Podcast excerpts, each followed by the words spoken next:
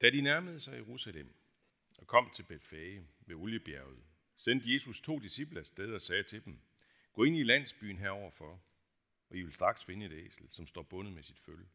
Løs dem og kom med dem. Og hvis nogen spørger jer om noget, skal I svare, Herren har brug for dem, men vil straks sende dem tilbage. Det skete, for at det skulle opfyldes, som er talt ved profeten, der siger, sig til Sions datter, se, din konge kommer til dig, sagt modig, ridende på et æsel og på et trækdyrs føl. Disciplene gik hen og gjorde, som Jesus havde pålagt dem. De kom med æslet og følget og lagde deres kapper på dem, og han satte sig derpå. Den store folkeskar bredte deres kapper ud på vejen. Andre skar grene af træerne og strøede dem på vejen. Og skarne, som gik foran ham, og de, der fulgte efter, råbte, Hosianna, Davids søn, velsignet være han, som kommer i Herrens navn, Hosianna i det højeste. Og så har vi sat det her tema, Jesus Freak, sat det på i dag, og det var dog et mærkeligt tema. Men det er det ikke, for da vi sad og snakkede om det, Emil og Miriam og mig, og planlagde gudstjenesten, så øh, falder det os ind, det her tema, fordi vi jo sidder og registrerer og tænker over og snakker om den her øh, enorme øh, Jesus-hyldest, som Jesus bliver genstand for, da han redder ind i Jerusalem. Den her meget næsten hemningsløse øh, Jesus-hyldest på den her, i den her ramme, hvor der jo er propfuld af mennesker i Jerusalem. Historikere siger, at der formodentlig har boet 25.000 normalt i Jerusalem. Ved påsketid kunne der være helt op til 250.000 mennesker, altså pilgrimme, der kommer for at fejre den jødiske påskefest. Og der, lige der, laver de altså den her Jesus-fejring, den her Jesus-hyldest, som de giver fuld tryk. De smider jakker og frakker på vejen foran ham. Det er jo, det er jo sådan, det er hæmningsløst, ikke? Og, og de skærer palmegrene af og smider dem ned foran, og så råber de, der står faktisk skriger i grundteksten. De skriger, hos i det højeste, og så videre. Og det alt sammen øh, i virkeligheden øh, med en, en tydelig reference til det, øh, der øh, står der i, øh, i det gamle testamente om den her messias-lignende skikkelse, frelser-lignende skikkelse, der skal komme øh, ridende på et æsel, sagt modig ridende ind i Jerusalem. Zacharias' bog i det gamle testamente.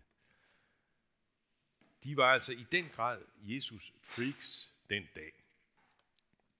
Og øh, da vi sad og snakkede om, om det her planlagde gudstjenesten, så, så, så er det min fornemmelse, at, at det vi ligesom forbandt med det her ord Jesus freak, det er altså den her hyldest, den her hemningsløse hyldest, øh, som, som, som de her jøder foretog, og som vi altså også, også skal foretage. Smide alle hæmninger i hyldesten af Jesus. Og jeg kom til at tænke på det, som jeg og min kone oplevede nede i øh, Etiopien, da vi var der i nogle perioder for nogle år siden, Øh, og går til gudstjeneste dernede i lutherske kirker, altså kirker med samme trosbekendelsesgrundlag, som valgmenighed og folkekirken i det hele taget har.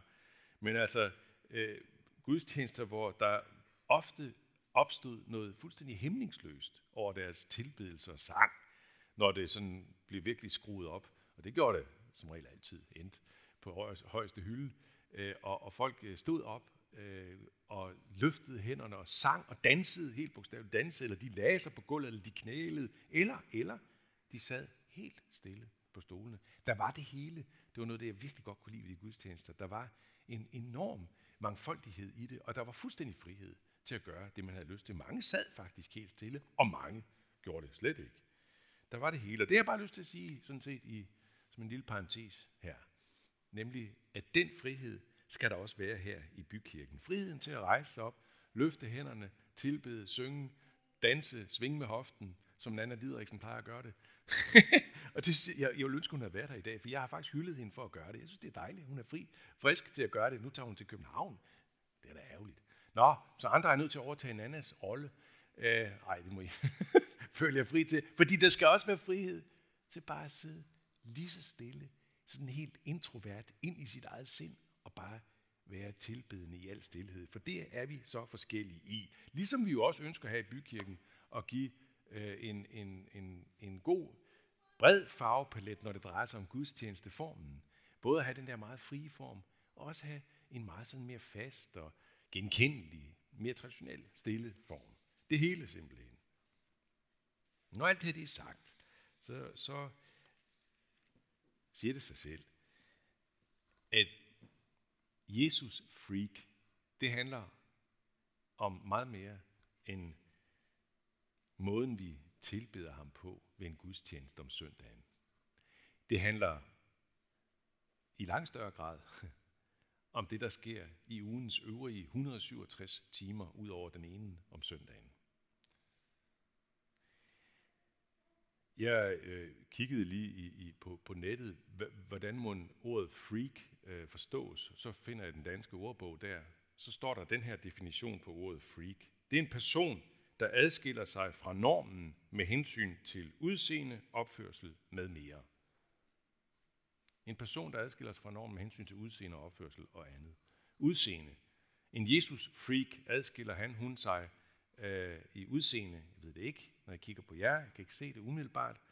Øh, men der kan jo være sådan noget med, at man har sådan nogle særlige ting, altså et lille kors i øret eller næsen, måske har jeg set faktisk, nogen har, det synes jeg er meget smukt.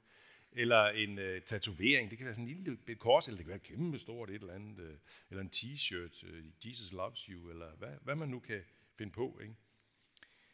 Det er så, hvad det er. Det er måske ikke det væsentligste overhovedet. Men at bryde normen i opførselen, så rammer vi noget meget stort og omfattende.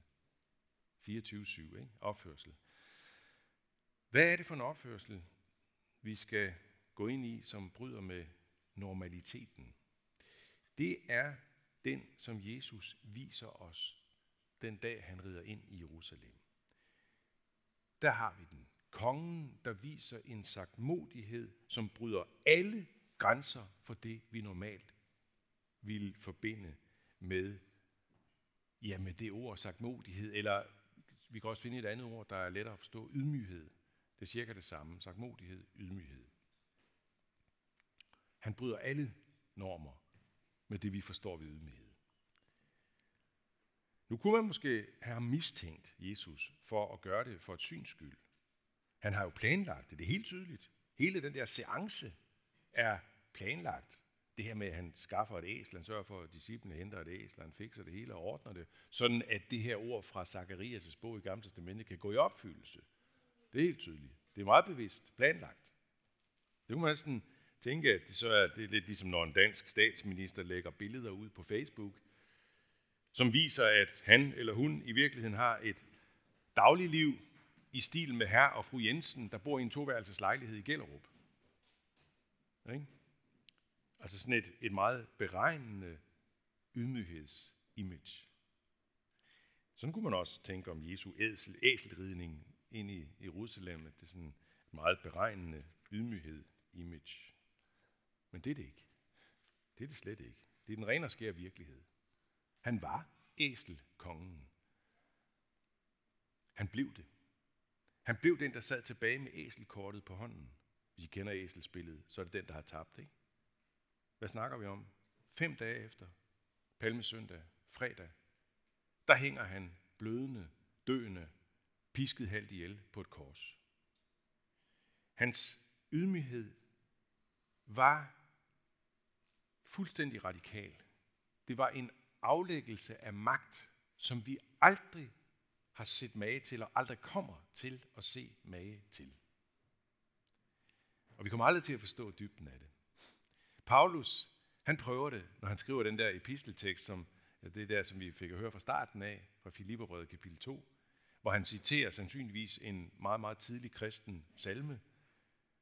Han, altså Jesus, som havde Guds skikkelse, regnede det ikke for et rov at være lige med Gud, men gav afkald på det, tog en tjener skikkelse på at blive mennesker lige, og da han var trådt frem som et menneske, ydmygede han sig og blev lydig ind til døden, ja døden på et kors.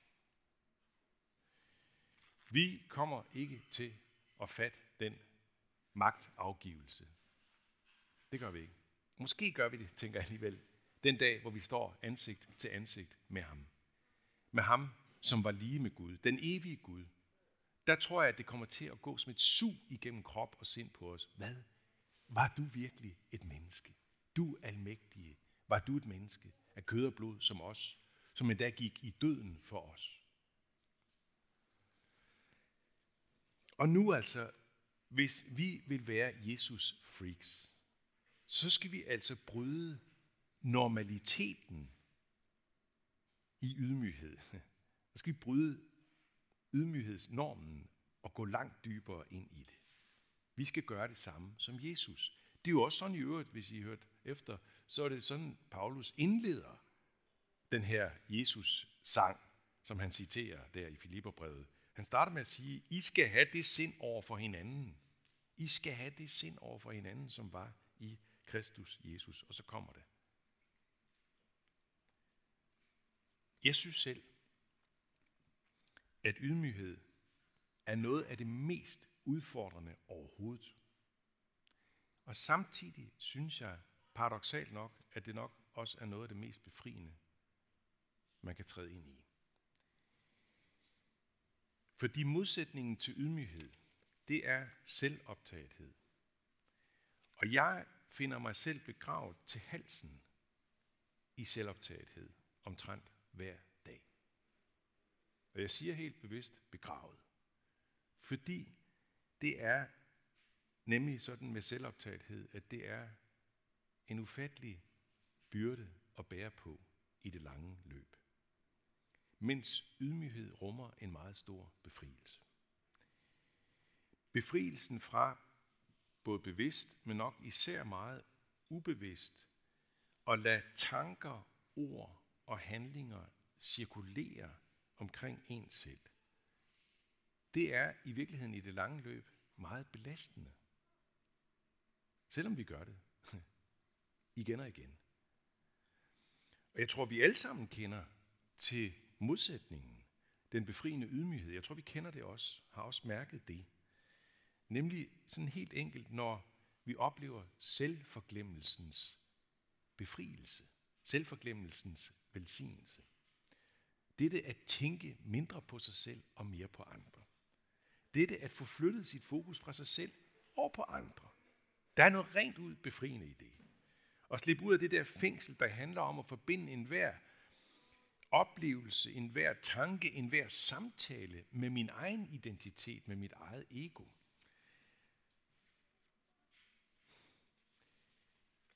Den der befriende hvile, som selvforglemmelsen kan give en, det er det, jeg snakker om. Jesus, han gik ind i den her ydmyghed på en ubegribelig radikal måde, som betyder noget over al måde for alle os, der hele tiden fanger os selv i selvoptagethedens fråde. Det er den store befrielsesgave fra ham til os. Men i den gave ligger der ligesom en lille ekstra gave. Og den ekstra gave, det er invitationen til at gå et stykke af samme vej som ham. Og have ham som befriende forbillede til at gå ind i selvforglemmelsens velsignelse. Så når jeg fanger mig selv i selvoptagethedens irritation over et andet menneske, og får lyst til at skubbe til det menneske, eller vende ryggen til det menneske, gider ikke være sammen med det menneske mere, som jeg igen og igen skal være sammen med af en eller anden grund, så kan jeg stanse. Så kan jeg stanse mig selv. Og så kan jeg sige, tak Gud, for det her menneske, som du sender på min vej igen og igen og derved hjælper mig ud af selvoptagetheden og ind i ydmygheden, i selvforglemmelsens befrielse, og skulle give den anden mere opmærksomhed end mig selv. Tak Gud. Og derfor siger vi, lov, tak og evig ære være dig, hvor Gud, Far, Søn og Helligånd, som var, er og bliver en sand treenig Gud, højlovet fra første begyndelse nu og i al evighed. Amen.